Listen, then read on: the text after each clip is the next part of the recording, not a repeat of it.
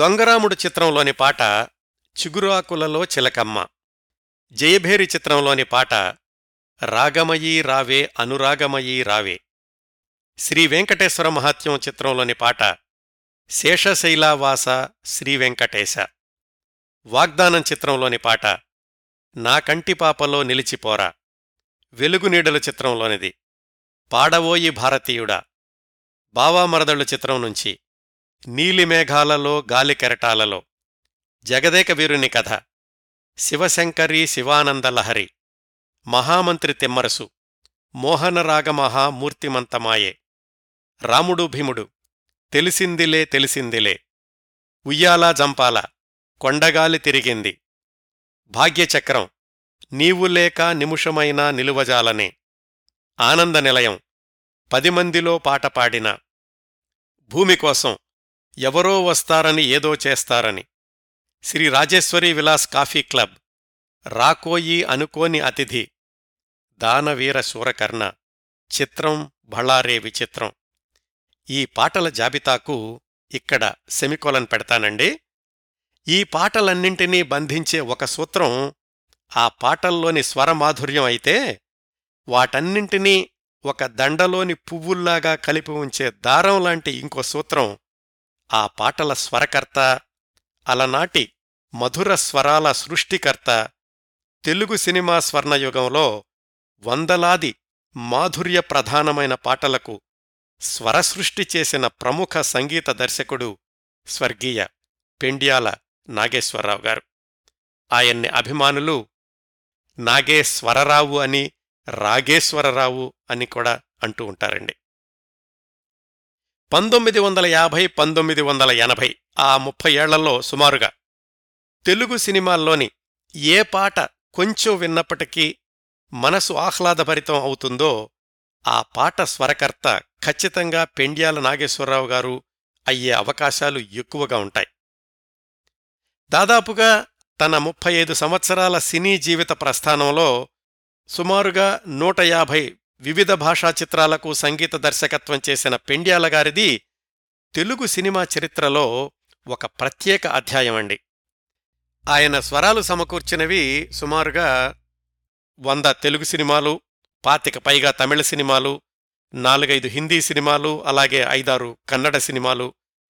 ఏ ఒక్క సినిమాలో ఏ పాట విన్నా అది వినోదప్రధానమైన, విషాదభరితమైన, మనసు మీద బలమైన ముద్ర వేయడం అనేది పెండ్యాల గారి స్వరాల ప్రత్యేకత. ఈరోజు కార్యక్రమంలో పెండ్యాల నాగేశ్వరరావు గారి సినీ జీవిత ప్రస్థానం గురించి వివరంగా తెలుసుకుందాం. ప్రతి ప్రముఖుడి గురించిన ఉపోద్ఘాతంలో చెప్పుకున్నట్లే ముందుగా పెండ్యాల నాగేశ్వరరావు గారి కొన్ని ప్రత్యేకతల జాబితా చూద్దాం.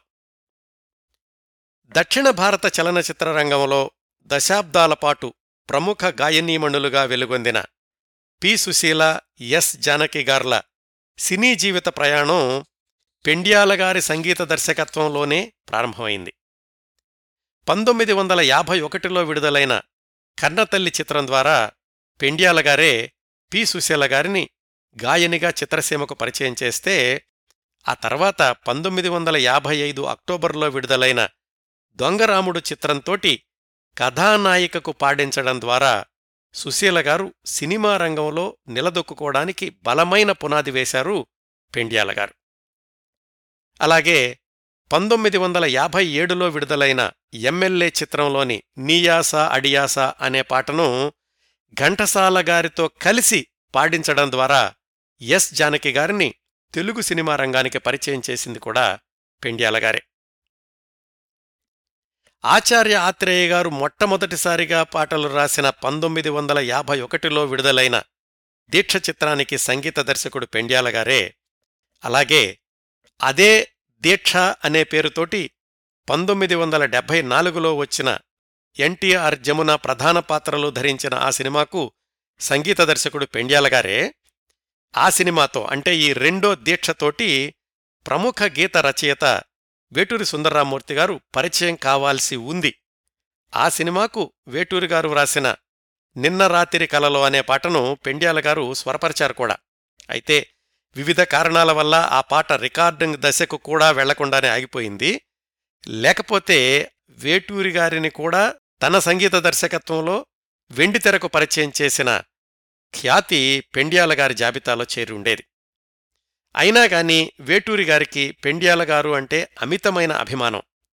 ఆయన వ్రాసిన ఏ సినిమాకు పెండ్యాల గారు సంగీత దర్శకత్వం చేయకపోయినా వేటూరి గారు తాను వ్రాసుకున్న కొమ్మ కొమ్మకో సన్నాయి వ్యాస సంపుటిలో పెండ్యాల గారి గురించి ఒక ప్రత్యేక వ్యాసం వ్రాయడం అనేది పెండ్యాల గారికి వేటూరి గారి మనసులో ఉన్న ప్రత్యేక స్థానానికి నిదర్శనమండి. ఇంకా వివరాలు తర్వాత చెప్తాను. ఆత్రేయ గారు సొంతంగా నిర్మించిన వాగ్దానం చిత్రానికి సంగీత దర్శకత్వం చేయడమే కాకుండా ఆ సినిమాలోని మా కిట్టయ్య పుట్టిన దినము అనే పాట ద్వారా గాయని బి వసంత గారిని వెండితెరకు పరిచయం చేసింది కూడా పెండ్యాల గారే. ఈ వాగ్దానం చిత్రానికి సంగీత దర్శకుడిగా పెండ్యాల గారికి మరొక రికార్డు కూడా ఉందండి. ప్రముఖ సినీ గేయ రచయిత దాశరథి గారు మొట్టమొదటిసారిగా ఈ వాగ్దానం చిత్రంలోనే ఒక పాట వ్రాశారు. అయితే దాశరథి గారు మొట్టమొదటిసారిగా పాట రాసింది ఇద్దరు మిత్రులు అనే చిత్రానికి అని కూడా ఒక వాదనుంది. కాకపోతే తెర వెనుకాల దాశరథి గారు ఏ సినిమాకి ముందు రాశారు, ఏ సినిమాకి తరువాత రాశారు అనేది పక్కన పెడితే దాశరథి గారు పాటలు వ్రాసి మొట్టమొదటిసారిగా విడుదలైన చిత్రం మాత్రం వాగ్దానం. అందువల్ల దాశరథి గారు వ్రాసినటువంటి మొట్టమొదటి పాటను స్వరపరచింది కూడా పెండ్యాల గారే. పంతొమ్మిది వందల ఎనభై ఒకటిలో విడుదలైన కర్పూర శిల్పం అనే సినిమా ద్వారా ప్రముఖ గాయని శోభారాజు గారిని సినీ రంగానికి పరిచయం చేసింది కూడా పెండ్యాల గారే. పంతొమ్మిది వందల డెబ్బై ఆరులో విడుదలైన కొల్లేటి కాపురం చిత్రం ద్వారా మరికొంతమంది గాయనీ గాయకులకు తొలిసారిగా సినిమా అవకాశాలిచ్చింది కూడా పెండ్యాల గారు. మంగళంపల్లి బాలమురళీకృష్ణ గారితో మొట్టమొదటిసారిగా ఒక సాంఘిక చిత్రంలో పాట పాడించిన ప్రత్యేకత కూడా పెండ్యాల గారిదే. అదే పంతొమ్మిది వందల అరవై ఐదులో విడుదలైన ఉయ్యాల జంపాల సినిమాలోని ఏటిలోని కెరటాలు ఏరు విడిచిపోవు అనేటటువంటి పాట. జయభేరి చిత్రంలోని రసికరాజ తగువారము కామ అనే పాటను పెండ్యాల గారు కానడ రాగం, చక్రవాక రాగం వీటిని కలిపి కొత్త రాగంతో స్వరపరిస్తే ఆ రాగానికి మల్లాది రామకృష్ణశాస్త్రి గారు విజయానంద చంద్రిక అనే పేరు పెట్టారటండి. ఈ అరుదైన గుర్తింపు, గౌరవం కూడా సంగీత దర్శకుడిగా పెండ్యాల గారికే దక్కింది. అన్నపూర్ణ పిక్చర్స్ దుక్కిపాటి మధుసూదనరావు గారు, అలాగే అక్కినేని నాగేశ్వరరావు గారు వీళ్ల అనుబంధం గురించి లోగడ అనేక కార్యక్రమాల్లో చెప్పుకున్నాం. నిజానికి అక్కినేని నాగేశ్వరరావు గారు రంగస్థలం మీద స్త్రీ పాత్రలు ధరించే రోజుల్లో ఆయనను దుక్కిపాటి గారికి పరిచయం చేసింది అప్పటి హార్మోనిస్ట్ పెండ్యాల గారే అన్న విషయం చాలామందికి తెలిసుండకపోవచ్చు. వివరాల తర్వాత చెప్తాను. ఒక దర్శకుడు దర్శకత్వం చేసిన అన్ని సినిమాలకు సంగీత దర్శకత్వం చేసిన రికార్డు చాలా కొద్దిమందికే దక్కుతుంది. అనుపమ ఫిలిమ్స్ కెబి తిలక్ గారు దర్శకత్వం చేసిన అన్ని సినిమాలకు, అంటే ఆయన సొంతంగా నిర్మించినా బయట వాళ్లకు దర్శకత్వం చేసినా కానీ, తిలక్ గారి అన్ని సినిమాలకు సంగీత దర్శకత్వం చేసింది పెండ్యాల గారే. అలాగే పెండ్యాల గారు జీవించి ఉండగా విడుదలైనటువంటి ఆయన సంగీత దర్శకత్వం చేసిన చిట్ట చివరి సినిమా కూడా కెబి తిలక్ గారిదే. పెండ్యాల గారు మరణించాక కెబి తిలక్ గారు మరే సినిమాకు దర్శకత్వం వహించకపోవడం కూడా ప్రత్యేకంగా మనం గమనించదగినటువంటి విషయం. కెబి తిలక్, ఆరుద్ర, పెండ్యాల వీళ్ల కలయికలో వచ్చినటువంటి పాటలన్నీ కూడా ప్రజాదరణ పొందినవే. సినిమా రంగం నుంచి ఇంకా చాలా వెనక్కి వెళితే పంతొమ్మిది వందల నలభై ప్రాంతాల్లో రంగస్థల నాటకాల్లో కూడా నేపథ్య సంగీతం అనే ప్రక్రియను ప్రారంభించింది కూడా పెండ్యాల నాగేశ్వరరావు గారే. ఇంకా ఇంకా చాలా ప్రత్యేకతలున్నాయండి పెండ్యాల గారికి, ఆయన స్వరపరిచిన పాటలకు కూడా. ఈ జాబితాకు ఇక్కడ సెమికోలన్ పెట్టి పెండ్యాల గారి జీవిత విశేషాల్లోకి వెళదాం. ఈ కార్యక్రమం కోసం నేను సంప్రదించిన మూలాల గురించి చెప్పాలి అంటే రిఫరెన్స్ ఆర్టికల్స్. పంతొమ్మిది వందల అరవై తొమ్మిది జులై నెలలోని విజయ్ చిత్ర సినిమా మాసపత్రికలో పెండ్యాల గారి జీవిత సంగ్రహం వ్యాసంగా వచ్చింది. చాలా వరకు ఆ తర్వాత వచ్చినటువంటి పెండ్యాల గారి గురించిన వ్యాసాల్లో సమాచారం ఈ విజయ్ చిత్రలోని వ్యాసం నుంచే తీసుకోబడింది.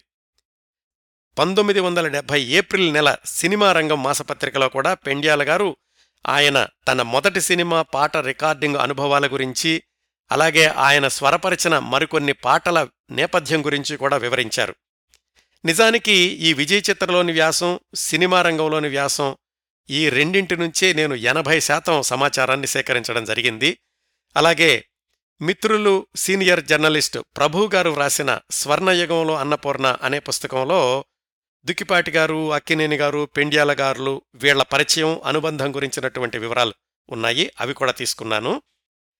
రెండు వేల ఐదు మే ఇరవై ఐదు నవ్య వారపత్రికలో మిత్రులు సినీ జర్నలిస్టు బాబూరావు గారు పెండ్యాల గారి గురించి వ్రాసిన వ్యాసంలో ఆయన పాటల గురించిన కొంత విశ్లేషణ ఉంది. అందులో నుంచి కొంత సమాచారం తీసుకున్నాను. అలాగే బేఏరియా మిత్రుడు చిమటా శ్రీనివాస్ ప్రచురించిన పులగం చిన్నారాయణ గారు వ్రాసిన స్వర్ణయుగ సంగీత దర్శకులు పుస్తకంలోని పెండ్యాల గారి గురించిన అధ్యాయంలో మరింత అదనపు సమాచారం ఉంది. అది కూడా తీసుకున్నాను.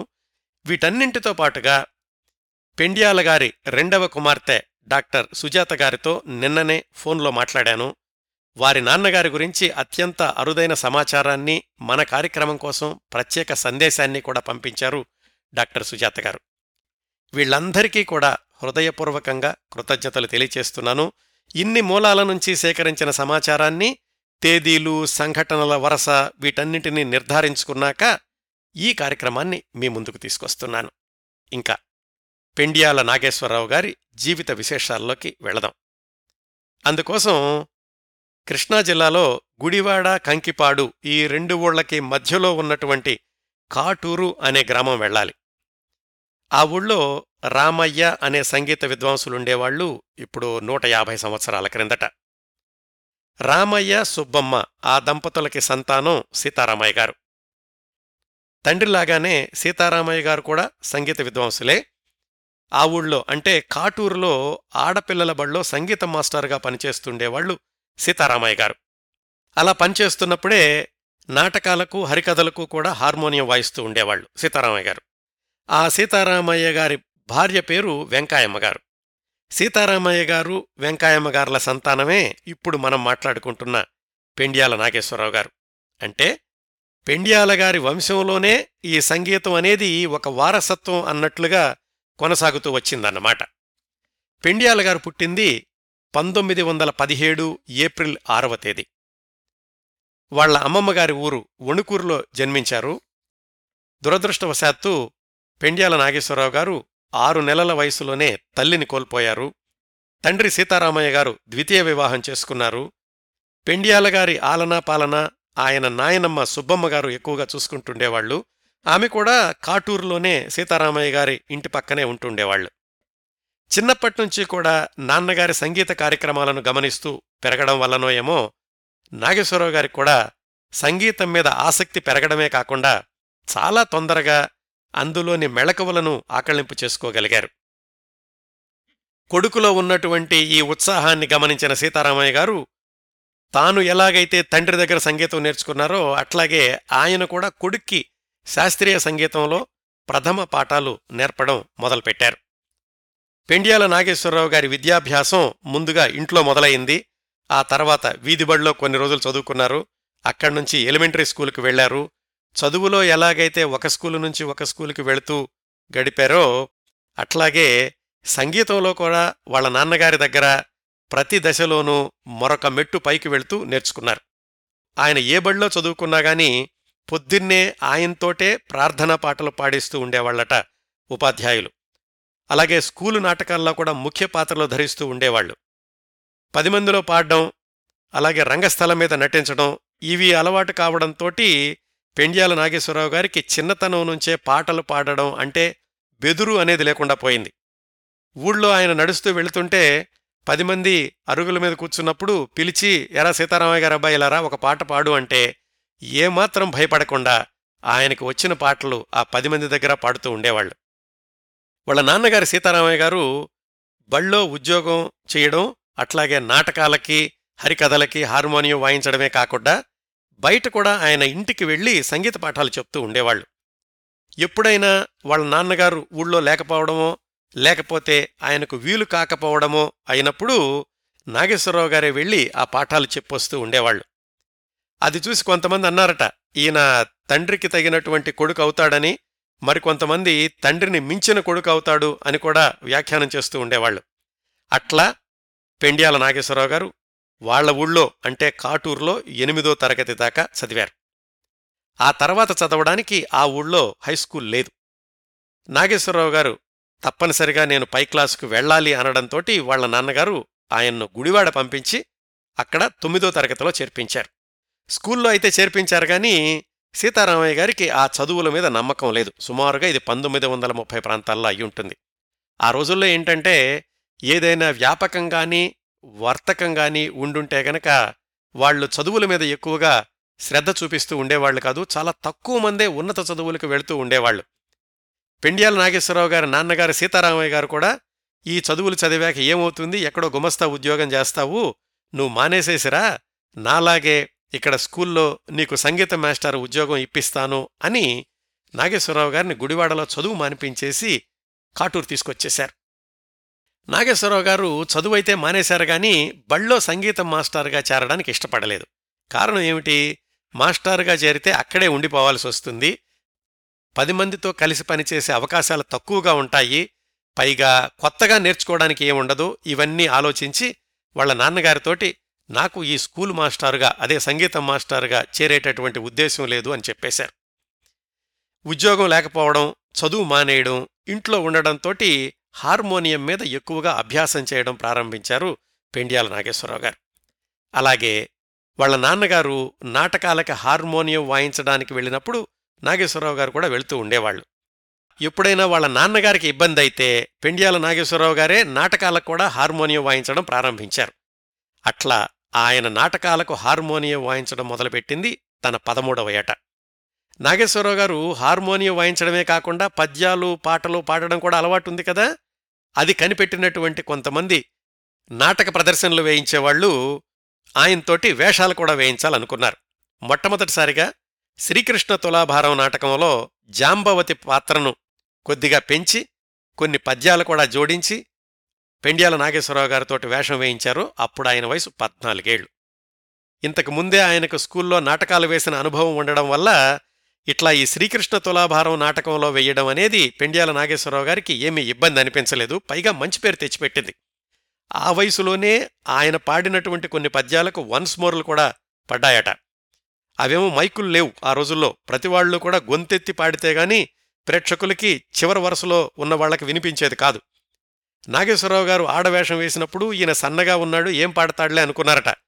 కానీ ఆ పిట్ట కోత అంత ఘనంగా ఉంటుంది అని ప్రేక్షకులు ఊహించలేకపోయారు. ఒకసారి నాగేశ్వరరావు గారి పద్యాలు విన్నాక వాళ్లందరూ కూడా ఆయనకు అభిమానులైపోయారు. అక్కడ్నుంచి పెండ్యాల నాగేశ్వరరావు గారు అంత చిన్న వయసులోనే రంగస్థల తార, స్టేజ్ స్టార్ అయిపోయారు. వాళ్ల ఊళ్ళోనే కాకుండా చుట్టుపక్కల ఊళ్ల నుంచి కూడా ఆయనకు మా నాటకాల్లో వేయండి మా నాటకాల్లో వేయండి అని ఆహ్వానాలు రావడం మొదలైనవి.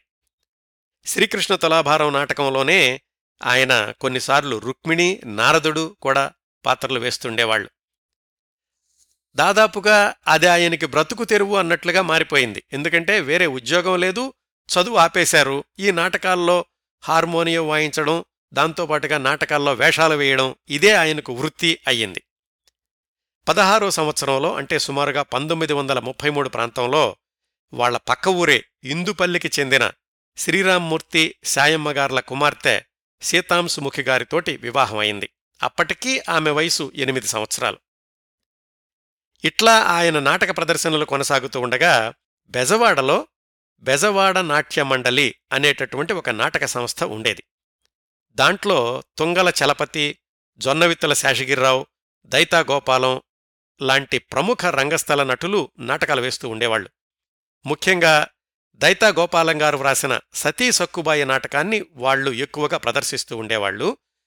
కొన్ని రోజుల తర్వాత అందులో సక్కుబాయి పాత్ర ధరించే తుంగల చలపతి గారు వేరే కారణాల వల్ల మానుకున్నారు. ఆ పాత్ర ధరించడానికి సరైన అబ్బాయి ఎవళ్ళు దొరుకుతారా అని వెతకడం మొదలుపెట్టారు. ఆ రోజుల్లో మగవాళ్లే ఆడపాత్రలు ధరిస్తూ ఉండేవాళ్లు కదా. అలా వాళ్ల అన్వేషణ ఫలితంగా పెండ్యాల నాగేశ్వరరావు గారు వాళ్ల కంటపడ్డారు. దైతా గోపాలం గారికి పెండ్యాల నాగేశ్వరరావు గారు పరిచయం అయ్యారు. పెండ్యాల నాగేశ్వరరావు గారి మాట పాట ఆయన ఉత్సాహం అంతా చూశారు. దైతా గోపాలం గారు ఆ రోజుల్లో రంగస్థల నాటకాలు వ్రాయడం గానీ, పద్యాలు పాడడం గానీ, సంభాషణ ఉచ్చారణ గానీ, అలాగే నాటకాల్లో పాత్రలు ధరించడం గానీ, వీటన్నింటికీ కూడా ఆయన కులగురువు లాంటివాడు. ఆయన దగ్గర నాటకం వేయడం గానీ, ఆయన దగ్గర పద్యం నేర్చుకోవడం అంటే గానీ చాలామందికి అదొక గౌరవంగా ప్రతిష్టగా భావిస్తూ ఉండేవాళ్లు. ఆయన పెండ్యాల నాగేశ్వరరావు గారిని చూసి, అబ్బాయి అంతా బాగానే ఉంది, మిగతా వేషాలు బాగానే వేశావు, కానీ ఉన్నపళంగా నేను మా బెజవాడ నాట్యమండలి తరఫున నిన్ను స్టేజ్ ఎక్కించలేను, కనీసం ఆరు నెలల పాటు నువ్వు నా దగ్గర శిక్షణ తీసుకోవాలి అని అడిగారు. మరి నాగేశ్వరరావు గారికి అప్పటికే చాలా అనుభవం ఉంది, కానీ దైతా గోపాలం గారి దగ్గర నాటకం వేస్తేనే దానికి ఒక ప్రత్యేకత ఉంటుంది అనుకుని ఆయన చెప్పినట్లుగా ఆరు నెలల పాటు శిక్షణ తీసుకోవడానికి ఒప్పుకుని కాటూరు నుంచి బెజవాడ వెళ్లారు పెండ్యాల నాగేశ్వరరావు గారు. ఆరు నెలల పాటు సక్కుబాయి పాత్రకు శిక్షణ పొంది అప్పుడు రంగస్థలం ఎక్కారు. ఇంతకుముందు నాటకాల్లాగే ఈ సతీ సక్కుబాయిలో కూడా అద్భుతమైన పేరు తెచ్చుకున్నారు పెండ్యాల నాగేశ్వరరావు గారు. అప్పట్లోనే దైతా గోపాలం గారు చెప్పారట, నువ్వు సంగీతం కూడా చేస్తావని తెలుసు నాకు, జాగ్రత్తగా ఒక మాట గుర్తుపెట్టుకో, సంగీతం చేసేటప్పుడు సాహిత్యాన్ని మర్చిపోవద్దు, అందులో ఉన్న పదాలు, భావం, సారాంశం అదంతా కూడా నువ్వు మెదడుకి ఎక్కించుకున్నాకే నువ్వు సంగీత స్వరాలు సమకూర్చడానికి ముందుకెళ్ళు అని ఒక సలహా ఇచ్చారట. ఆ సలహాని ఆయన చివరి వరకు కూడా పాటించారు. అలాగే చాలా సంవత్సరాల తర్వాత దైతా గోపాలం గారు ఆయన సినీరంగపు చివరి రోజుల్లో ఆర్థికంగా ఇబ్బందుల పాలైనప్పుడు పెండ్యాల నాగేశ్వరరావు గారు తన ఇంట్లో ఉంచుకుని ఆయనకి సహాయం చేశారు అని కూడా ఆనాటి కొన్ని వ్యాసాల్లో ఉంది. ఇలా ఆయన నాటకాలు వేస్తూ ఉండగా దైతా గోపాలం గారికి అందులో నాటకాలు వేసే కొంతమందికి తెలుగు టాకీ సినిమాల్లో వేషాలేసే అవకాశాలు వచ్చినాయి. వాళ్లు సినిమాల్లోకి వెళ్ళిపోయారు. దాంతోటి ఆ బెజవాడ నాట్య మండలి అనేది మూతపడిపోయింది. మరప్పుడు పెండ్యాల నాగేశ్వరరావు గారు ఏం చేయాలి? మళ్లీ నాటకాలకు హార్మోనిస్టుగా పనిచేయడం మొదలుపెట్టారు. దాంతోపాటుగా ఆయన ఎలాగైతే తను పాటలు పద్యాలు నేర్చుకున్నారో వేరే వాళ్లకి శిక్షణ ఇవ్వడం కూడా ప్రారంభించారు. ఇలా పంతొమ్మిది వందల నలభై వరకు ఆయన జీవితం గడిచింది. అప్పటికి ఆయన వయసు ఇరవై మూడు సంవత్సరాలు. ఆయన అలాగా పాటల్లోనూ పద్యాల్లోనూ శిక్షణ ఇస్తున్నప్పుడు కాంచనలత అనే ఒక రంగస్థల నటీమణికి కూడా శిక్షణ ఇచ్చే సమయంలో ఆయన దగ్గరకు ఒకసారి ఇద్దరు పెద్ద మనుషులు వచ్చారు. ఆ వచ్చినాళ్లలో ఒక ఆయన ఈ కాంచనలత అనే ఆమెను చూపించి రెండో ఆయనకి ఈమె అని అన్నారు. ఆ రెండో ఆయన, నీకు పద్యాలొచ్చిన అమ్మాయని ఆ అమ్మాయిని అడిగారు. ఆ వచ్చిందెవరో పెండ్యాల నాగేశ్వరరావు గారికి కూడా తెలీదు. సరే, ఎవరో వచ్చారు, తన శిష్యురాల్ని బహుశా ఇంటర్వ్యూ చేస్తున్నారేమో అనుకున్నారు. ఆ అమ్మాయి ఏదో పద్యాలు పాడి వినిపించారు. ఆ వచ్చినటువంటి రెండో వ్యక్తి ఈ పద్యాలు పాడడాన్ని మెచ్చుకుని, నీకు నేర్పింది ఎవరు అంటే పక్కనే ఉన్న గురువు పెండ్యాల నాగేశ్వరరావు గారిని చూపించారు. ఆ పెండ్యాల నాగేశ్వరరావు గారు హార్మోనియం వాయించే విధానం, ఆయన ఆ కాంచనలతకు పద్యాలు నేర్పినటువంటి విధానం, ఇవన్నీ కూడా ఆ వచ్చిన వాళ్లలో రెండో వ్యక్తికి నచ్చాయి. నువ్వెవరు బాబు అని అడిగారు. పెండ్యాల గారి వివరాలు, వాళ్ల నాన్నగారి పేరు తెలుసుకున్నాక, అరే నువ్వు సీతారామయ్య గారి అబ్బాయివా, సీతారామయ్య నేను చిన్నతనంలో మంచి స్నేహితులం, నా పేరు కడారు నాగభూషణం, నేను మా ఆవిడ కన్నాంబ కలిసి రాజరాజేశ్వరి ఫిలిమ్స్ అనే సినిమా సంస్థను ప్రారంభించాము, మేము మొట్టమొదటిసారిగా సినిమా తీయాలనుకుంటున్నాం, దాంట్లో పాత్ర కోసమని గాయనీమణులను వెతుకుతూ వచ్చాము, అందుకే కాంచనలతోటి ఇంతసేపు మాట్లాడాము అని చెప్పడంతో పాటుగా, నువ్వు హార్మోనియం బ్రహ్మాండంగా వాయిస్తున్నావు, నువ్వు వస్తే గనక మా సినిమాలో నీకు హార్మోనిస్టుగా అవకాశం ఇస్తాము అని పెండ్యాల నాగేశ్వరరావు గారికి ఆహ్వానం అందించారు కడారు నాగభూషణం గారు. ఆ సమయంలో కడారు నాగభూషణం గారు కన్నాంబ గారు కలిసి మొట్టమొదటిసారిగా నిర్మించినటువంటి తెలుగు సినిమా తల్లి ప్రేమ. ఆ సినిమాలో ఆర్కెస్ట్రాలో హార్మోనిస్టుగా పెండ్యాల నాగేశ్వరరావు గారు పనిచేయడానికని మద్రాసు వెళ్లారు. ఆ సినిమాకి దినకర్రావు, ఎస్వి వెంకట్రామన్ అనేవాళ్లు సంగీత దర్శకులు. దినకర్రావు అన్నాయనేమో మహారాష్ట్ర ఆయన, వెంకట్రామన్ అన్నాయనేమో తమిళ ఆయన, ఇద్దరికీ తెలుగు రాదు. అందుకని పెండ్యాల నాగేశ్వరరావు గారి సహకారం వాళ్లకు బాగా అవసరమైంది.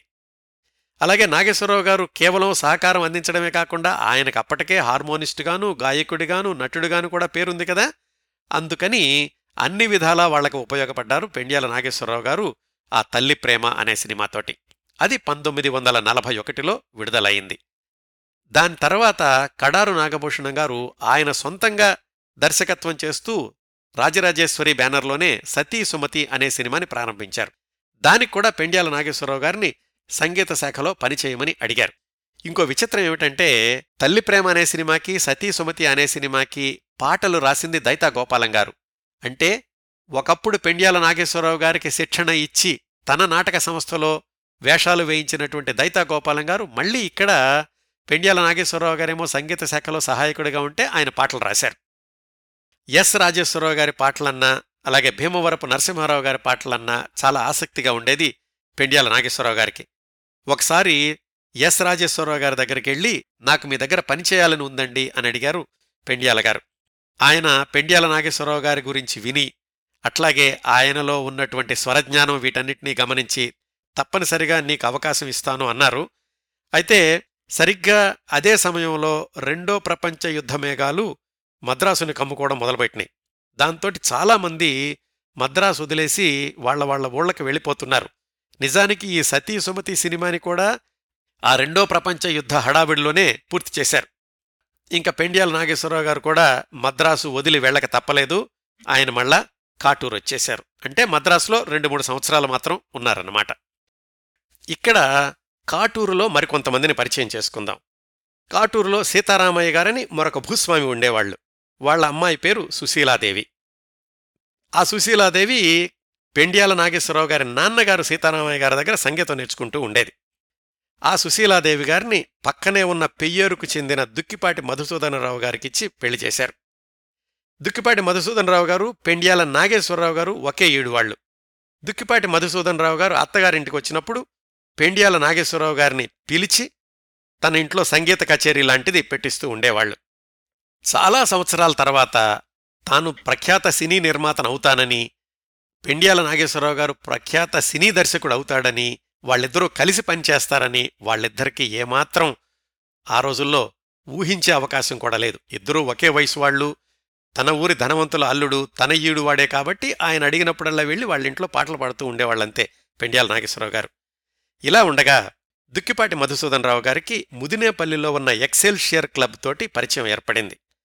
ఆ క్లబ్కు వెళ్ళి వాళ్ళకి నాటకాలు అలా వెయ్యాలి ఇలా వెయ్యాలి అని సలహా ఇస్తుంటే ఆ క్లబ్ వాళ్ళు సలహాలు ఇవ్వడం ఎందుకు, మీరే ఈ క్లబ్ని నిర్వహించవచ్చు కదా అని అడిగారు. అప్పుడు దుక్కిపాటి మధుసూదనరావు గారు ముదినేపల్లిలోని ఎక్సెల్ షేర్ క్లబ్ తరఫున నాటకాలు కొత్తవి తయారు చేసేటటువంటి క్రమంలో దానికి సంగీత దర్శకుడుగా ఇదిగో మిత్రుడైనటువంటి పెండ్యాల నాగేశ్వరరావు గారిని ఆహ్వానించారు. ఈ ఎక్సెల్ షేర్స్ క్లబ్ వాళ్ళు ఎక్కువగా సాంఘిక నాటకాలు వేస్తూ ఉండేవాళ్లు. వాళ్ల నాటకాల్లో హీరోయిన్ వేషం వేసేటటువంటి అబ్బాయి పేరు జగన్నాథరావు. అతనికి కాస్త వయసు వచ్చేసింది. అందుకని అతని బదులుగా హీరోయిన్ వేషానికి మరొక నటుడు ఎవరైనా దొరుకుతాడా అని వెతకడం ప్రారంభించారు దుక్కిపాటి మధుసూదనరావు గారు మరికొంతమంది.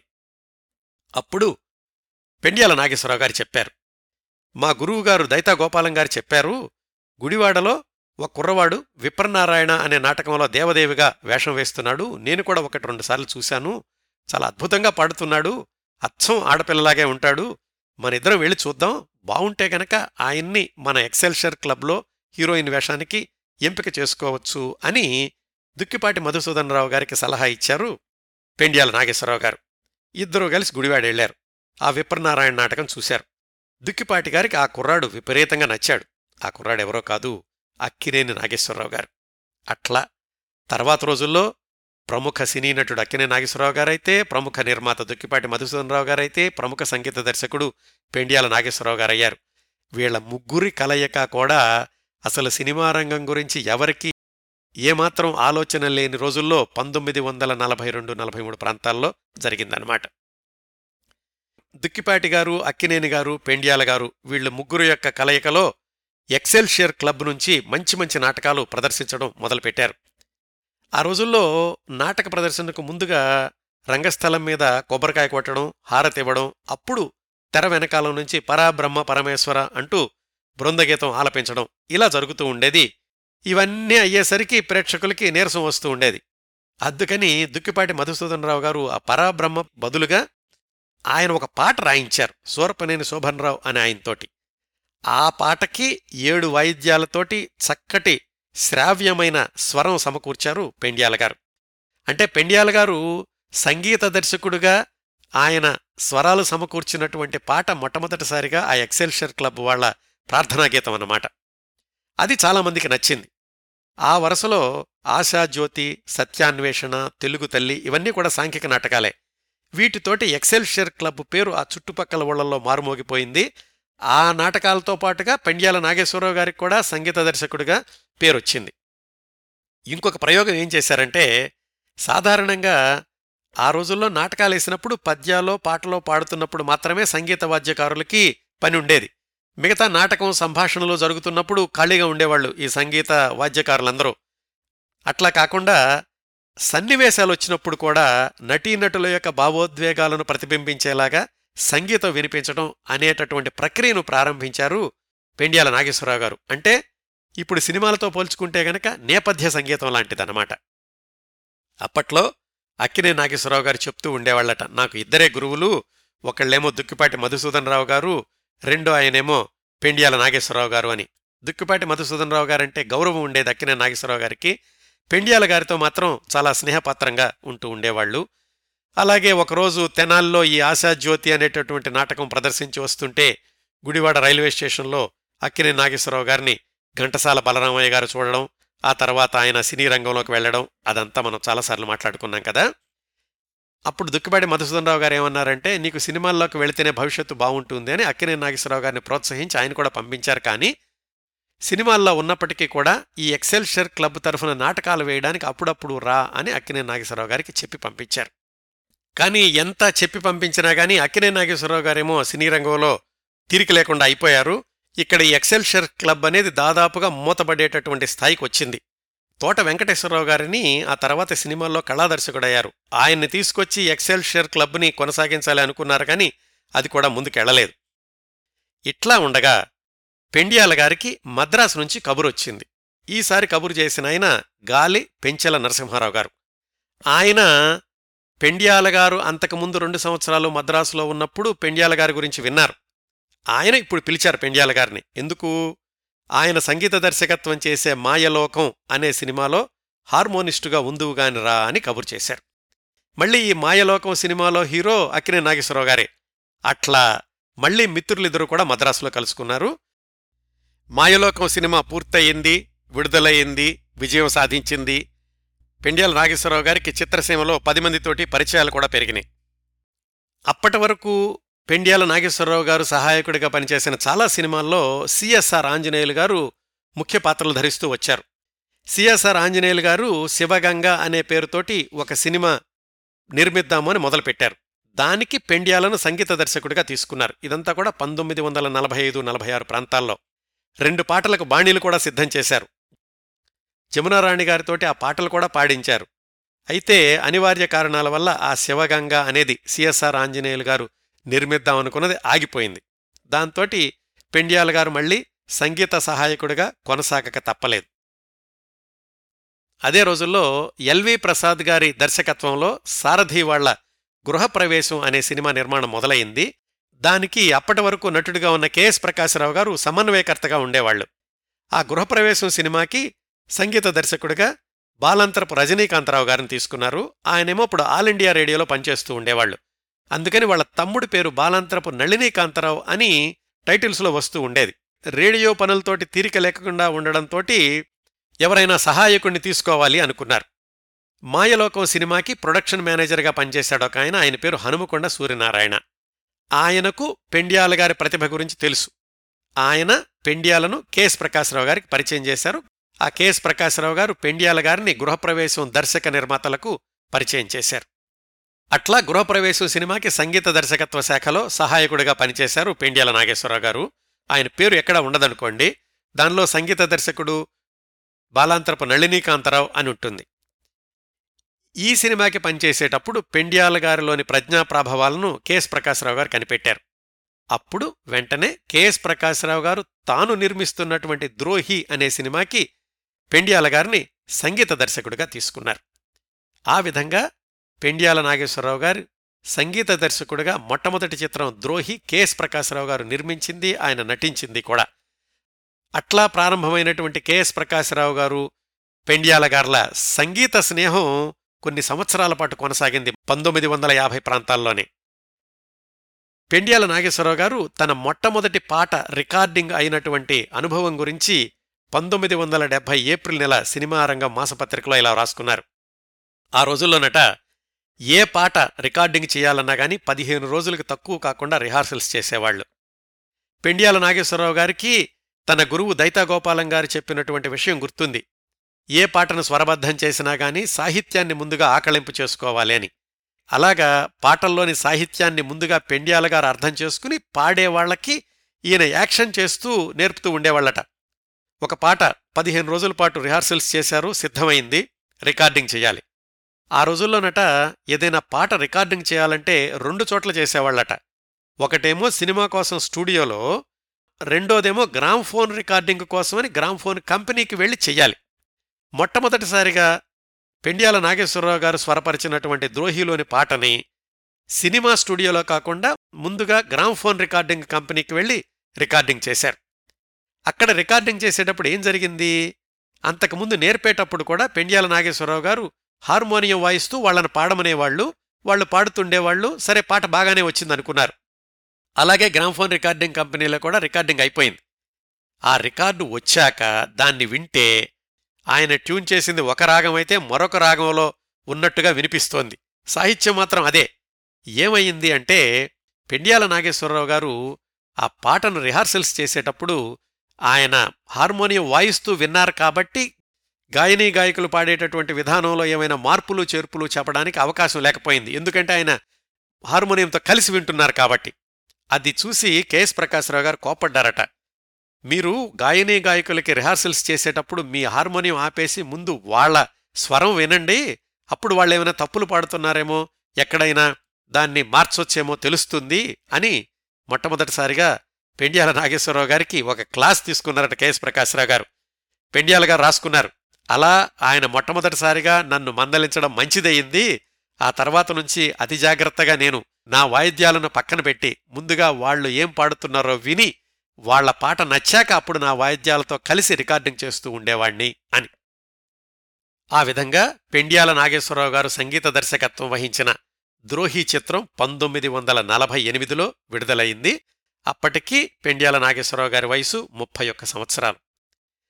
ఆ తర్వాత ముప్పై ఆరు సంవత్సరాల పాటు కన్ను మూసే చివరి క్షణం దాకా సినిమా రంగమే ఆయన జీవితరంగం అయ్యింది. ఆ మూడున్నర దశాబ్దాల్లో పెండ్యాల గారు స్వరపరచిన చిత్రాల్లోని కొన్ని మైలురాళ్లలాంటి పాటల గురించి ఇప్పుడు తెలుసుకుందాం.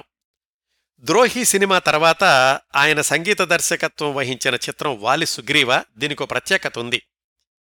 ఈ వాలి సుగ్రీవ సినిమాకి ఎస్ రాజేశ్వరరావు గారు, మాస్టర్ వేణు గారు, గాలిపెంచెల నరసింహారావు గారు, ఘంటసాల గారు వీళ్ళందరూ కూడా సంగీత దర్శకులే. అంటే తలా ఒక పాట స్వరపరిచారన్నమాట. వాళ్లతో పాటుగా పెండ్యాల నాగేశ్వరరావు గారు కూడా ఒక పాటను స్వరపరిచారు వాలి సుగ్రీవ సినిమాకి. దాని తర్వాత పంతొమ్మిది వందల యాభైలోనే విడుదలైన కెఎస్ ప్రకాశ్రావు గారి సినిమా మొదటి రాత్రికి కూడా పూర్తిస్థాయి సంగీత దర్శకులు పెండ్యాల నాగేశ్వరరావు గారు.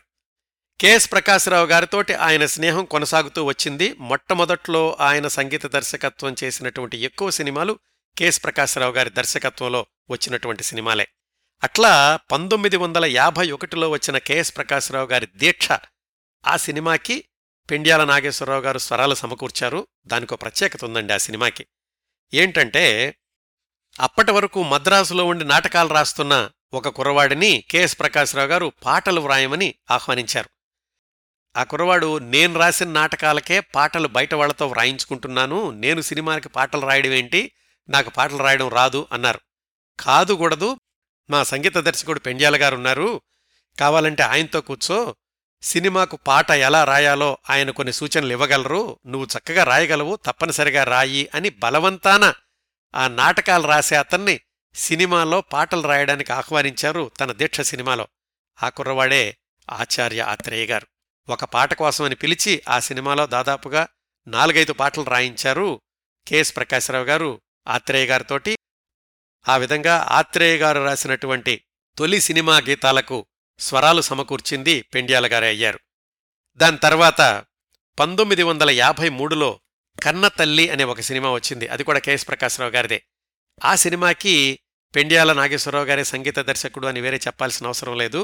దానికో ప్రత్యేకత ఉందండి. ఏమైందంటే ఈ కన్నతల్లి సినిమా రెండు సంవత్సరాల ముందే మొదలుపెట్టారు. దాంట్లో పసిపాపను దీవిస్తూ ముత్తైదువులు పాడేటటువంటి ఒక పాట ఉంటుంది. ఆ పాటను ఎనిమిది మంది గాయనీమణులతో కలిపి పాడిద్దామనుకున్నారు పెండియాల గారు. ఎనిమిది మంది ఎక్కడ దొరుకుతారు?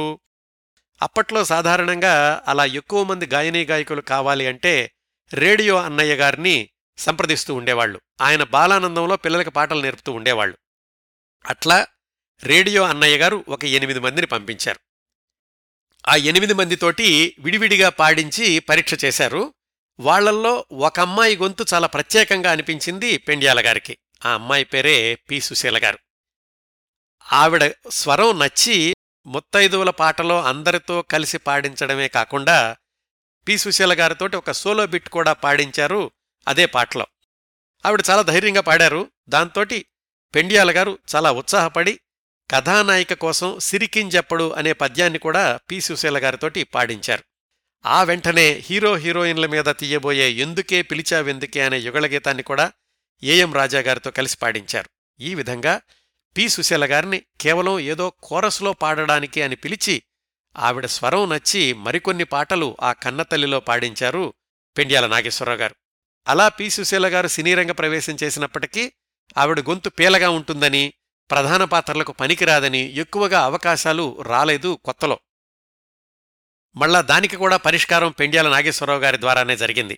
అదెట్లాగంటే అన్నపూర్ణ పిక్చర్స్ ప్రైవేట్ లిమిటెడ్ ఎలా ప్రారంభమైందో ఏమిటో మనం దుక్కిపాటి మధుసూదన్ రావు గారి గురించిన కార్యక్రమంలో తెలుసుకున్నాం కదా. వాళ్ల మొట్టమొదటి చిత్రం దొంగరాముడు, దానికి సంగీత దర్శకుడు పెండియాల నాగేశ్వరరావు గారు. ఎంత విచిత్రమో చూడండి, నిర్మాత దుక్కిపాటి మధుసూదన్ రావు గారు, హీరో అక్కినేని నాగేశ్వరరావు గారు, సంగీత దర్శకుడు పెండియాల నాగేశ్వరరావు గారు, వీళ్ళు ముగ్గురూ కూడా అంతకు పదిహేను సంవత్సరాల ముందు ముదినేపల్లిలో నాటకాలు వేసినాళ్లేనమాట.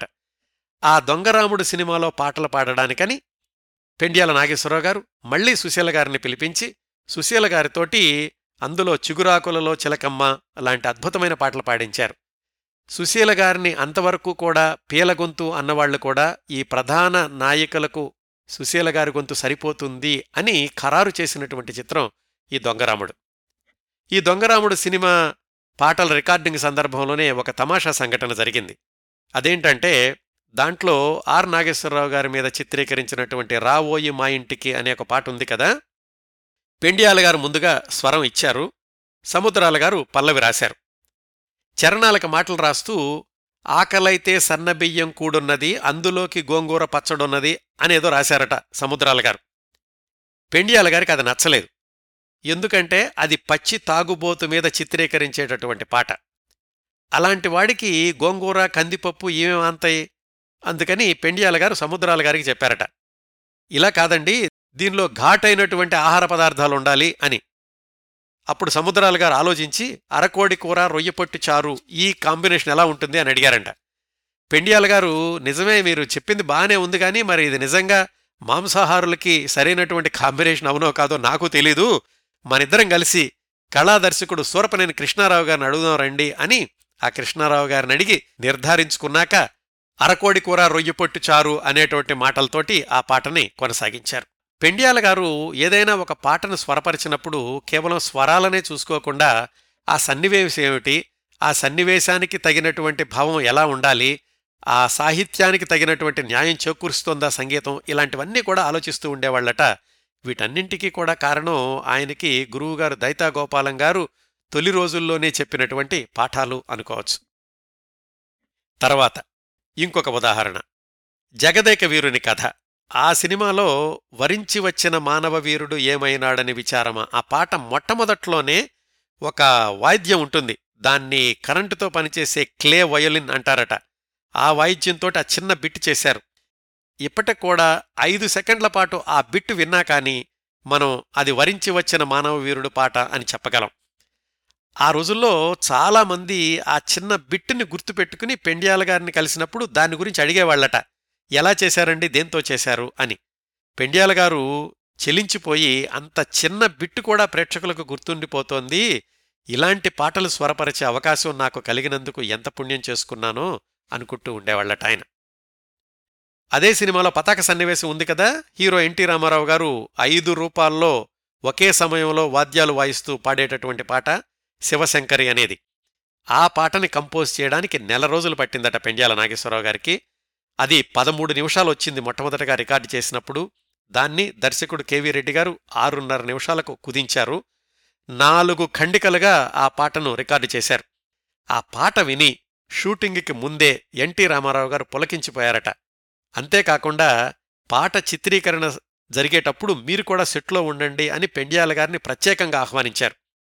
ఆ పాట షూట్ చేసినటువంటి వారం రోజులు కూడా పెండ్యాల గారు లొకేషన్లోనే ఉన్నారు. ఇంకో విశేషం ఏమిటంటే, ఘంటసాల గారు చాలాసార్లు పాట కచేరీలు చేశారు, కానీ ఈ శివశంకరి అనే పాటను మాత్రం స్టేజి మీద పాడేవాళ్లు కాదట. బహుశా రంగస్థలం మీద ఆ పాటకు న్యాయం చేకూర్చలేను అనుకున్నారేమో ఘంటసాల గారు. మొత్తానికి ఆ శివశంకరి అనేటటువంటి పాటను అత్యద్భుతంగా ప్రత్యేకంగా తీర్చిదిద్దినటువంటి ఘనత, స్వరపరిచినటువంటి ఘనత పెండ్యాల నాగేశ్వరరావు గారికి మిగిలిపోయింది. మరొక ఉదాహరణ, అన్నపూర్ణ సంస్థలో దొంగరాముడికి పనిచేశాక మళ్ళా పెండ్యాల నాగేశ్వరరావు గారు వేరే సినిమాలతోటి తీరిక లేకుండా అయిపోవడంతో అన్నపూర్ణ వాళ్లు ఎస్ రాజేశ్వరరావు గారితోటి సినిమాలకి సంగీత దర్శకత్వం చేయించుకున్నారు. మళ్లీ వెలుగునీడలు సినిమాతోటి అన్నపూర్ణ సంస్థకొచ్చారు పెండ్యాల నాగేశ్వరరావు గారు. అందులోని పాటలు పాడబోయి భారతీయుడా, కలకానిది విలువైనది, వీటి గురించి మనం వెలుగునీడలు సినిమా గురించిన ప్రత్యేక కార్యక్రమంలో చాలా విశేషాలు మాట్లాడుకున్నాం. ఈ కలకానిది అనే పాటకు ట్యూన్ కట్టడానికని పెండ్యాల గారు పదిహేను రోజుల పాటు కష్టపడ్డారట. ఒక్కసారి స్వరం సరే అనుకున్నాక తెలుగు పాటనేమో శ్రీశ్రీ గారు, తమిళ పాటనేమో ఉడుమలై నారాయణ కవి గారు రాశారు. సినిమాలో ఆ పాటను చూడండి, వాద్య కళాకారులకు సూచనలిస్తున్నట్లుగా చేతులుపుతూ ఉండే ఆయన ఆయనే పెండ్యాల గారు. పాడబోయి భారతీయుడా పాటైతే శ్రీశ్రీ గారు రాశాక పెండ్యాల గారు దానికి ట్యూన్ చేశారు. తర్వాత మనం చెప్పుకోదగిన ఇంకొక ఉదాహరణ జయభేరి. ఆ సినిమాలో రసికరాజ తగువారము కామ అనేటటువంటి పాటను ముందుగా శాస్త్రీయ సంగీతం ఎక్కువగా ఉంటుంది కాబట్టి నూకల చిన సత్యనారాయణ గారితో పాడిద్దామనుకున్నారట పెండ్యాల గారు. కాకపోతే దర్శక నిర్మాతలు అలాగే అక్కినే నాగేశ్వరరావు గారు వీళ్లంతా చర్చించి ఎలాగైనా సరే ఘంటసాల గారితోటే పాడించాలి అనుకున్నారు. ఘంటసాల గారు అప్పుడు ఆయనకున్నటువంటి మిగతా పనులన్నింటినీ పక్కన పెట్టి పెండ్యాల గారి దగ్గర పది రోజుల పాటు ఒక విద్యార్థిలాగా వందల సార్లు ఆ పాటను అభ్యాసం చేసి పాడారు. ఆ పాటలో వచ్చినటువంటి కొత్త స్వరానికే మల్లాది రామకృష్ణ శాస్త్రి గారు విజయానంద చంద్రిక అని పేరు పెట్టారు. ఇంకా ఆ తర్వాత చెప్పుకోదగిన చిత్రం శ్రీ వెంకటేశ్వర మహత్యం పంతొమ్మిది వందల అరవైలో విడుదలైంది. దాంట్లో పదిహేడు పాటలు, పది పద్యాలు, ఒక స్తోత్రం ఉన్నాయి. జయభేరి చిత్రంలో పెండ్యాల నాగేశ్వరరావు గారి సంగీతం యొక్క ప్రతిభను గమనించిన పి పుల్లయ్య గారు ఈ శ్రీ వెంకటేశ్వర మహత్యానికి కూడా పెండ్యాల గారినే సంగీత దర్శకుడిగా తీసుకున్నారు. ఒక విశ్లేషణ ప్రకారం ఇంతవరకు వచ్చినటువంటి వేలాది సినిమా పాటల్లో అత్యుత్తమ భక్తి గీతాలు పది ఎన్నుకోండి అంటే వాటిల్లో ఖచ్చితంగా స్థానం ఇవ్వాల్సినటువంటి పాట శేషశైలావాస శ్రీ వెంకటేశ అనేది ఈ వెంకటేశ్వర మహత్యంలోది. దాన్ని స్వరకర్త పెండ్యాల నాగేశ్వరరావు గారు. ఆ పాటలో కూడా వెండితెర మీద ఘంటసాల గారు, పెండ్యాల గారు, వేణువు వాయించినటువంటి నంజప్ప వీళ్ళందరూ కనిపిస్తారు. పెండ్యాల గారి స్వర ప్రస్థానంలో తప్పనిసరిగా చెప్పుకోవాల్సిన మరొక పాట బావా మరదళ్ళు సినిమాలో నీలిమేఘాలలో గాలికెరటాలలో అనేది. ఆ సినిమా సరిగా ఆడలేదు కానీ నీలిమేఘాలలో గాలికెరటాలలో పాట మాత్రం ప్రజల్లో విపరీతమైనటువంటి ఆదరణ పొందింది. ఇప్పటికి కూడా ఆ పాటకు వేలాది మంది అభిమానులున్నారు. ఎస్ జానకి గారు ఎక్కడ పాట కచేరీ చేసినా గానీ ఈ నీలిమేఘాలలో గాలికెరటాలలో పాట తప్పనిసరిగా పాడుతూ ఉండేవాళ్లు. ఆ పాట ఎంత ప్రజాదరణ పొందింది అనడానికి ఒక ఉదాహరణ ఏంటంటే, ఆ పాట రేడియోలో వేసినప్పుడల్లా ఒక రూపాయో ఎంతో రాయల్టీ ఇస్తూ ఉండేవాళ్లు నిర్మాతలకు. ఆ పాట మీద వచ్చినటువంటి రాయల్టీనే దాదాపు ఆ బావా మరదళ్ళు సినిమాలోని పాటలన్నింటినీ కూడా రికార్డు చేయడానికి అయిన ఖర్చులన్నీ కూడా వచ్చేసినాయట. సరిగ్గా ఆ సమయంలోనే ఒక హిందీ సినిమాలో కూడా ఈ నీలిమేఘాలలో గాలికెరటాలలో లాంటి పాట ఉంటుంది.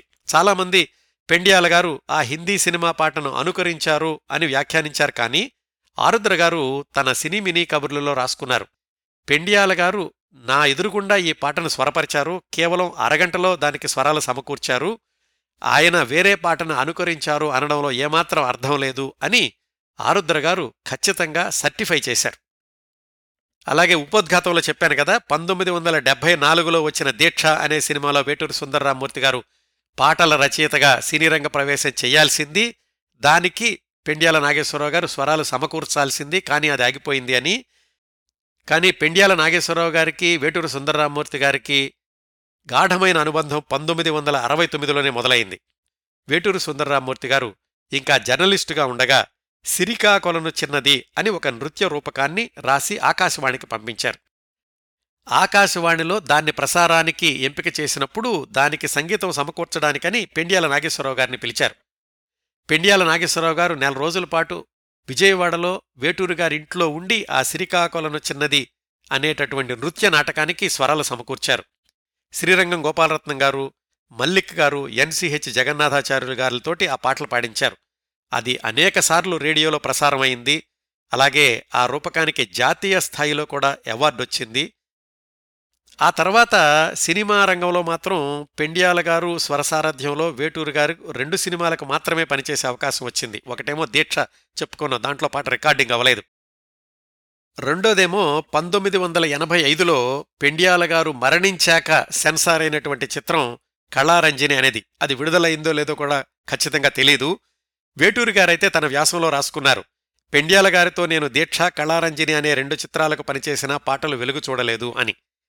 అదే సందర్భంలో వేటూరు గారు పెండ్యాల గారి గురించి ఇంకొక విశేషం రాశారు. ఏంటంటే, సృష్టిలో తీయనిది స్నేహమేనోయి అన్న పాటకు అద్భుతంగా స్వరకల్పన చేశారు అని. ఏమిటా ఈ పాట, ఏ సినిమాలోదా అని పరిశోధించడం ప్రారంభించినప్పుడు తెలిసిందేంటంటే అది ఒక ప్రైవేటు గీతం. సృష్టిలో తీయనిది స్నేహమేనోయి అనేది ఇంద్రగంటి హనుమత్ శాస్త్రి గారు రాసిన హేమమాలి అనే రేడియో నాటకంలోది. దానికి పెండ్యాల గారు స్వరరచన చేశారు, రావు బాలసరస్వతి గారు పాడారు. ఆ తర్వాత ఒక గ్రామ్ఫోన్ కంపెనీ వాళ్లు నిర్వహించినటువంటి పోటీల్లో ఆ పాటకు బంగారు పతకం వచ్చింది. ఇంకా వేటూరు గారు పెండ్యాల గారి గురించి పెండ్యాల గారి మనసు నవనీతం, మాట మధురవంతం, మనిషి హిమవంతం, ఆయన స్మృతిపదంలో మెదిలినప్పుడల్లా మనసు చల్లబడుతుంది అని రాసుకున్నారండి. ఇట్లా పంతొమ్మిది వందల యాభై పంతొమ్మిది వందల అరవై దశకాల్లో పెండ్యాల గారి సినీ సంగీత ప్రస్థానం ఎదురు లేకుండా కొనసాగింది. పంతొమ్మిది వందల అరవై ఐదులో ఉయ్యాలా జంపాలా అనే సినిమాకు పనిచేస్తూ ఉండగా ఆయనకు గుండె నొప్పి వచ్చింది. వైద్యుల సలహా మేరకు ఆయన ఒక సంవత్సరం పాటు సినిమాలకు దూరంగా ఉన్నారు. ఆ తర్వాత మళ్లీ ఆయన సంగీత ప్రస్థానాన్ని కొనసాగించారు. అలాగే దర్శక నిర్మాత కెబి తిలక్ గారు దర్శకత్వం చేసిన సినిమాలన్నింటికీ కూడా పెండ్యాల నాగేశ్వరరావు గారే స్వరాలు సమకూర్చారు అని తెలుసుకున్నాం కదా. కెబి తిలక్ గారు వేరే వాళ్ల బ్యానర్లో దర్శకత్వం చేసినటువంటి పంతాలు పట్టింపులు అనే సినిమాలో పెండ్యాల గారు పాటల్లో రకరకాల ప్రయోగాలు చేశారు. ఆ సినిమా జాతీయ అవార్డుల వరకు కూడా వెళ్ళింది. కాకపోతే దానికి మాతృక మరాఠీ సినిమా అనేటటువంటి కారణంతో పెండ్యాల గారిని పక్కన పెట్టేసి సి రామచంద్ర గారికి అవార్డిచ్చారు. లేకపోతే జాతీయ స్థాయిలో ఉత్తమ సంగీత దర్శకుడు అవార్డు సాధించిన తొలి తెలుగు ప్రముఖుడిగా పెండ్యాల గారు చరిత్రలో నిలిచిపోయి ఉండేవాళ్లు. అదొక్కటే ఆయనకి తీరని కోరికగా ఉండిపోయిందట. కాకపోతే పెండ్యాల గారు సంగీతం అందించినటువంటి పది పైగా సినిమాలకి రాష్ట్రపతి పురస్కారాలు అందుకున్నాయి. సినిమాలకు వచ్చినాయి, పెండ్యాల గారికి కాదు. కానీ ఆ సినిమాలకు పెండ్యాల గారు సంగీతం సమకూర్చారన్నమాట. అది ఆయనకు చాలా తృప్తిగా ఉండేది. పెండ్యాల నాగేశ్వరరావు గారికి లతా మంగేష్కర్ గొంతంటే చాలా ఇష్టం. ఆవిడతోటి ఒక్క పాటైనా పాడించాలి అనుకుంటూ ఉండేవాళ్లు. ఆ అవకాశం శ్రీ వెంకటేశ్వర మహాత్సవ సినిమాను హిందీలో భగవాన్ బాలాజీ అనే పేరుతో అనువదించినప్పుడు వచ్చింది. దాంట్లో హిందీ పాటల్ని లతా మంగేష్కర్, మహమ్మద్ రఫీల్తో పాడిచ్చారు. శాంతకుమారి, ఈశ్వర్ లక్ష్మి గారులు మాత్రం తమ పాటలు వాళ్లే పాడుకున్నారు హిందీలో కూడా. అట్లా హిందీలోకి అడుగుపెట్టినటువంటి పెండ్యాల గారు చక్రవర్తి విక్రమాదిత్య అనే మరో డబ్బింగ్ సినిమాకి పనిచేశారు. కన్నడంలో కూడా సత్యహరిశ్చంద్ర, శ్రీకృష్ణ గారడి అనే సినిమాలకు కూడా సంగీతం సమకూర్చారు పెండ్యాల గారు. ముఖ్యంగా రాజ్ కుమార్ నటించినటువంటి ఈ సత్యహరిశ్చంద్ర అనే సినిమాలోని పాటల్లో కులదల్లి కీళ్యావుదో అనే పాట ఇప్పటికి కూడా కన్నడ ప్రాంతంలో ఎక్కడ సినీ సంగీత విభావరి జరిగినా గానీ ముగింపు పాటగా దాన్ని పాడుతూ ఉంటారట. ఆ అరుదైనటువంటి గుర్తింపు కూడా పెండ్యాల గారికే దక్కింది. పంతొమ్మిది వందల డెబ్బైవ దశకం వచ్చేసరికి సాలు రాజేశ్వరరావు గారు, మహాదేవన్ గారు, పెండ్యాల గారు ఈ ముగ్గురిని పోల్చుకుంటే కెవి మహాదేవన్ గారు ముందుకు దూసుకెళ్లిపోయారని చెప్పుకోవచ్చు. అయినా పంతొమ్మిది వందల డెబ్బైల్లో కూడా పెండ్యాల గారు అద్భుతమైన పాటలను అందించారు తెలుగు సినీ సంగీత ప్రియులకి. ఉదాహరణకు మనసు మాంగళ్యం, ఆనంద నిలయం, శ్రీకృష్ణ సత్య, కోడెనాగు, భూమి కోసం ఇవన్నీ కూడా పెండ్యాల గారు సమకూర్చినటువంటి పాటలే పంతొమ్మిది వందల డెబ్బై దశకంలో. పంతొమ్మిది వందల ఎనభై వచ్చేసరికి కొంచెం వేగం తగ్గింది అనుకోవచ్చు. పంతొమ్మిది వందల ఎనభైలో ఒక్క సినిమాకు మాత్రమే సంగీత దర్శకత్వం చేస్తే పంతొమ్మిది వందల ఎనభై రెండులో మరొక సినిమాకి సంగీత దర్శకత్వం చేశారు. అది ఆయన మరణించడానికి ముందు విడుదలైనటువంటి చిట్ట చివరి సినిమా ధర్మవడ్డీ. దానికి మళ్లీ దర్శకుడు కెబి తిలక్ గారే. ఇవండి పెండ్యాల నాగేశ్వరరావు గారు స్వరపరిచినటువంటి కొన్ని పాటల గురించిన కొన్ని ప్రత్యేక విశేషాలు. ఇంకా పెండ్యాల నాగేశ్వరరావు గారు నటుడుగా కూడా కొన్ని సినిమాల్లో సరదాగా వేషాలేశారు. కన్నతల్లి అనే సినిమాలో రైతు పెరుమళ్లుగా కనిపిస్తారు. మొదటి రాత్రి అనే సినిమాలో నాటు వైద్యుడిగా నటించారు. ఇవన్నీ కూడా ఆయన తొలి రోజుల్లో సంగీత దర్శకత్వం సమకూర్చిన కెఎస్ ప్రకాశ్రావు గారి చిత్రాలు. పెంకి పెళ్ళాం సినిమాలో భావకవిగా కనిపిస్తారు. ఇందాక చెప్పుకున్నాం కదా, వెంకటేశ్వర మహత్యంలో శేషశైలవాస అనే పాటలో ఘంటసాల గారితో కలిసి కనిపిస్తారు. దీక్షలో పల్లెటూరి రైతుగా, అలాగే భూమి కోసంలో ఊరి పెద్దగా, ఇవన్నీ కూడా ఆయన సరదాగా నటించినటువంటి పాత్రలు. మరి చిన్నప్పటి నుంచి కూడా గాయకుడిగా ఎదిగినటువంటి పెండ్యాల గారి సినిమాల్లో ఎప్పుడు పాటలు పాడలేదా అంటే పూర్తి స్థాయి పాటలు పాడలేదండి. కాకపోతే రెండు సినిమాల్లో ఆయన గొంతు వినిపిస్తుంది. శ్రీకృష్ణ తులాభారం చిత్రంలో కొట్టు కొట్టండిరా బుర్ర పగల కొట్టండిరా అనే ఒక బిట్ సాంగు, అలాగే భూమి కోసంలో భూమి కోసం భుక్తి కోసం అనే పాటలో ఒక బిట్టు పాడారు పెండ్యాల నాగేశ్వరరావు గారు. పెండ్యాల గారు దాదాపుగా వంద తెలుగు సినిమాలకు సంగీత దర్శకత్వం చేశారు అనుకున్నాం కదా. పెండ్యాల గారు సంగీత దర్శకత్వం చేసి విడుదల కాకుండా ఆగిపోయిన సినిమాలే పాతిక వరకు ఉన్నాయటండి. అవి కూడా విడుదలయ్యుంటే ఆయన సంగీత దర్శకత్వం చేసిన సినిమాల జాబితా ఇంకా పెద్దదయ్యి ఉండేది. అలా ఆగిపోయినటువంటి కొన్ని సినిమాలకు ఉదాహరణలు చెప్పుకోవాలంటే ఆత్రేయ గారు వాగ్దానం సినిమా తర్వాత చిన్నారి మనసులు అనే సినిమా తీయాలనుకున్నారు. దానికి పెండ్యాల గారితో సంగీతం కూడా చేయించుకున్నారు. కాకపోతే ఆ సినిమా నిర్మాణం ప్రారంభం కాకుండానే ఆగిపోయింది. అలాగే పాతాళ భైరవి సినిమాలో హీరోయిన్గా నటించిన మాలతి గారు బి విఠలాచార్య గారి దర్శకత్వంలో ఒక సినిమా తీద్దామనుకున్నారు. పెండ్యాల గారు స్వరాలు కూడా సమకూర్చారు. అది కూడా సినిమా ప్రారంభం కాకుండానే ఆగిపోయింది. కెబి తిలక్ గారు కృష్ణార్జున అనే పేరుతోటి సినిమా మొదలుపెట్టి జగ్గయ్య దేవికలతో రెండు పాటలు కూడా తీశారు. మరి కెబి తిలక్ గారు అనగానే సహజంగా పెండ్యాల గారే సంగీత దర్శకులు. అయితే ఆ కృష్ణార్జున సినిమా మధ్యలో ఆగిపోయింది. దాంట్లో పెండ్యాల గారు స్వరపరిచిన నీవు నేను జాబిలి అనే పాటను కెబి తిలక్ గారు దర్శకత్వం చేసిన చిట్టి తమ్ముడు అనే సినిమాలో డ్రీమ్ సాంగ్గా వాడుకున్నారు. అట్లాగే కీలుగుర్రం అనే సినిమాలో అంజలీదేవికి తల్లిగా వేసిన కనకం అనేటటువంటి హాస్య నటి ఆమె తన భర్త సూరి దర్శకత్వంలో దేశదిమ్మరి అనే సినిమా మొదలుపెట్టారట. పెండ్యాల గారి సంగీతంలో శ్రీశ్రీ ఆరుద్ర గారు కొన్ని పాటలు రాశారు. నీలి నీలి మేఘాల దారిలో నిన్ను తలచినానే నిన్ను వలచినానే అనే శ్రీశ్రీ పాట, ఓ బేడిస కన్నుల ద్వారా నా పోడిమి చూడాలిరా అనే ఆరుద్ర గారి పాట, వీటన్నింటికీ కూడా పెండ్యాల గారు స్వరాలు సమకూర్చారు. పాటల రికార్డింగ్ కూడా పూర్తయిపోయింది. ఆ పాటలు విన్నాళ్లందరూ ఈ సినిమా తప్పనిసరిగా మ్యూజికల్ హిట్ అవుతుంది అని కూడా అనుకున్నారు. కాకపోతే ఆర్థిక ఇబ్బందుల వల్ల ఆ సినిమా మొదలే కాలేదు. ప్రఖ్యాత డిటెక్టివ్ నవల రచయిత కొమ్మూరి సాంబశివరావు గారు ఆయన రాసినటువంటి నవల మళ్లీ ఎప్పుడో ఎక్కడో, అది కౌముదిలో కూడా సీరియల్గా వచ్చిందండి. దాన్ని ఆధారంగా తెలుగు కన్నడ భాషల్లో సినిమా తీద్దామనుకున్నారు. జయంతి గారు హీరోయిన్. అప్పటి కన్నడ వర్ధమాన నటుడు అశోక్ నాయన కథానాయకుడు. పెండ్యాల గారి సంగీతంలో పాటలు రికార్డు చేశారు. సినిమా షూటింగ్ కూడా తొంభై శాతం పైగా పూర్తయింది, కానీ చివర్లో ఆగిపోయింది. దాని తర్వాత కొమ్మూరి సాంబశివరావు గారు సినిమా రంగం వైపు చూడలేదు. ఇలా మధ్యలో ఆగిపోయినటువంటి సినిమాలన్నీ కూడా విడుదలయ్యుంటే పెండ్యాల నాగేశ్వరరావు గారు స్వరపరిచిన మరికొన్ని డజన్ల కొద్దీ అద్భుతమైన పాటలను వినే అవకాశం దొరికిండేది సినీ సంగీత ప్రియులకు. ఇంకా వ్యక్తిగతంగా పెండ్యాల నాగేశ్వరరావు గారి గురించి కొన్ని విశేషాలు తెలుసుకోవాలంటే ఆయనకి ఎప్పుడూ సంగీతమే ప్రపంచంగా ఉండేది. ఎప్పుడూ సంగీతం గురించి ఆలోచిస్తూ ఉండేవాళ్లు. ఇంట్లో పిల్లలతో ఆడుకునేటప్పుడు కూడా సంగీతం గురించి ఆలోచిస్తూ ఉండేవాళ్లట. ఎక్కువగా రేడియో వింటూ ఉండేవాళ్లు. ఎప్పుడు ఖాళీ దొరికినా కానీ గ్రామ్ఫోన్ రికార్డులు వేసుకుని వింటూ ఉండేవాళ్లట. చాలా వరకు పాటలు ఆయన ఇంట్లోనే స్వరపరిచారట. ఇంకో విశేషం ఏమిటంటే ఆయన ఎప్పుడూ కూడా తెల్ల సిల్క్ జుబ్బ తెల్ల పంచ మాత్రమే ధరిస్తూ ఉండేవాళ్లు. ఆయన చూస్తే సంగీత దర్శకుడిగా కంటే ఒక భావకవిలాగా కనిపిస్తూ ఉండేవాళ్లు. ఆయన్ను సన్నిహితంగా తెలిసిన వాళ్ళు అంటూ ఉంటారు. పెండ్యాల వంటి స్నేహశీలి సరళ స్వభావం గల వ్యక్తులు సినిమా పరిశ్రమలో మనకు చాలా అరుదుగా కనిపిస్తూ ఉంటారు అని. పెండ్యాల గారి కుటుంబ సభ్యుల విషయానికి వస్తే ఆయన సంతానం నలుగురు కుమార్తెలు, అందరూ విద్యాధికులే. పెద్ద కుమార్తె నిర్మలగారు కొద్ది సంవత్సరాల క్రిందటే దివంగతులయ్యారు. రెండవ కుమార్తె సుజాతగారు, నాలుగవ కుమార్తె మంజులగారు ప్రస్తుతం మద్రాసులో ఉంటున్నారు. మూడవ కుమార్తె వనజగారు హైదరాబాదులో ఉంటున్నారు. పెండ్యాలగారి మూడవ అల్లుడు అంటే వనజగారి భర్త ఎన్ బి చక్రవర్తి గారు సినీ దర్శకులుగా పనిచేశారు. ఆయన దర్శకుడిగా కత్తులకొండయ్య, పంతొమ్మిది వందల ఎనభై ఐదులోని నిప్పులాంటి మనిషి, సంపూర్ణ ప్రేమాయణం, కాష్మోరా చిత్రాలు వచ్చాయి. పెండ్యాలగారి తమ్ముడు నాగాంజనేయులు గారు బాపుగారి దగ్గర సాక్షి సినిమాకి సహకార దర్శకుడిగా పనిచేశారు. అలాగే చలంగారి బుల్లెమ్మ బుల్లుడు చిత్రం పెండ్యాల నాగాంజనేయులు గారి దర్శకత్వంలో వచ్చింది. పెండ్యాలగారి బావమరిది యజ్ఞనారాయణ గారు కెమెరా విభాగంలో కొన్ని సంవత్సరాలు పనిచేశారు. ఇంకో విశేషం, మద్రాసు బజుల్లా రోడ్లో ఎన్టీ రామారావు గారింటికి ఎదురుగా ఉన్న దాసరి నారాయణరావు గారిల్లు ఒకప్పుడు పెండ్యాలగారిదే.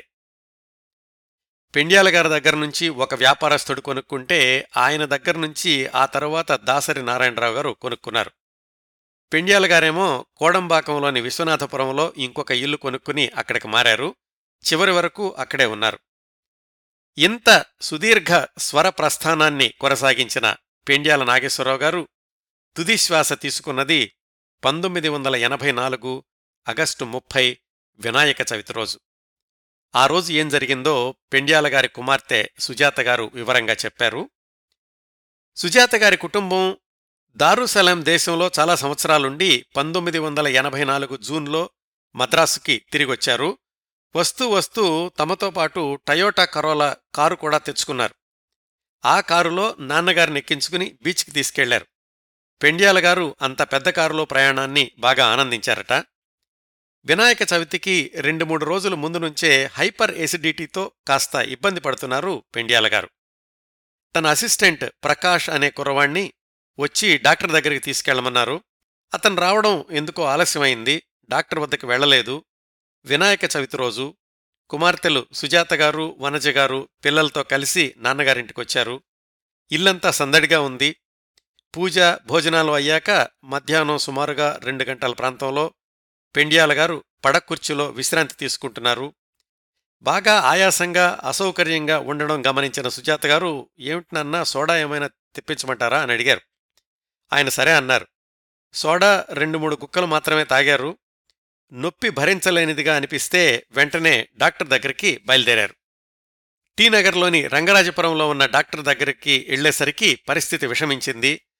పెండ్యాలగారు నొప్పి భరించలేకపోతున్నారు. కారు ఆగగానే డాక్టర్ గారే బయటకొచ్చి పరీక్షించి, "ఇదేదో కార్డియాక్ అరెస్టు లక్షణాలు కనిపిస్తున్నాయి, వెంటనే జనరల్ ఆసుపత్రికి తీసుకెళ్ళండి" అన్నారు.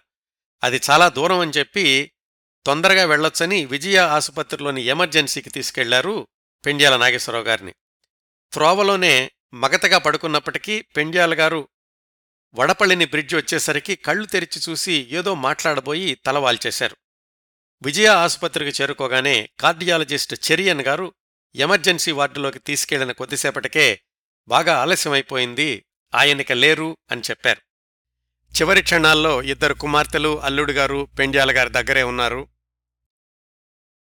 ఇంటి దగ్గర బయలుదేరే ముందే భార్య సీతాంశముఖి గారు "నన్ను కూడా రమ్మంటారా" అని అడిగితే, "వద్దులే, ఎందుకు, ఇప్పుడే వచ్చేస్తానులే" అన్నారంట. అలా అన్న వ్యక్తి విగతజీవిగా సాయంకాలానికి అంబులెన్సులో ఇంటికి తిరిగొచ్చారు. వార్త మద్రాసులోని సినీ పరిశ్రమలో వెంటనే తెలిసిపోయింది. మొట్టమొదటగా వాళ్ల ఇంటికి వచ్చినటువంటి వ్యక్తి పెండ్యాలగారి ఆత్మబంధువు, ఆత్మీయ మిత్రుడు కెబి తిలక్ గారు. ఎస్పి బాలసుబ్రహ్మణ్యం గారు, చక్రవర్తి గారు ఏదో పాటల రికార్డింగ్లో ఉన్నారు. ఈ విషయం తెలియగానే వెంటనే రికార్డింగ్ ఆపేసి పెండ్యాల గారింటికి వెళ్లారు. మర్నాడు బంధుమిత్రులంతా వచ్చాక అంత్యక్రియలు జరిగాయి. సౌమ్యుడు, స్నేహశీలి, తాను సమకూర్చిన సుమధుర స్వరాల పెన్నిధిని సినీ సంగీత ప్రియులకు తరగని వరాలుగా అందించిన పెండ్యాలగారి స్వరప్రస్థానం ఆ రోజుతోటి ముగిసింది. ఇదండి ప్రముఖ సంగీత దర్శకుడు పెండ్యాల నాగేశ్వరరావు గారి గురించి నేను సేకరించగలిగినంత సమాచారం.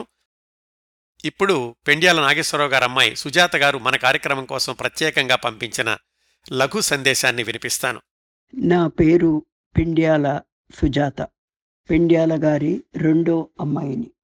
మా నాన్నగారి గురించి ఇవాళ్టికి కూడా వినడానికి వచ్చిన మీ అందరికీ నా నమస్కారాలు.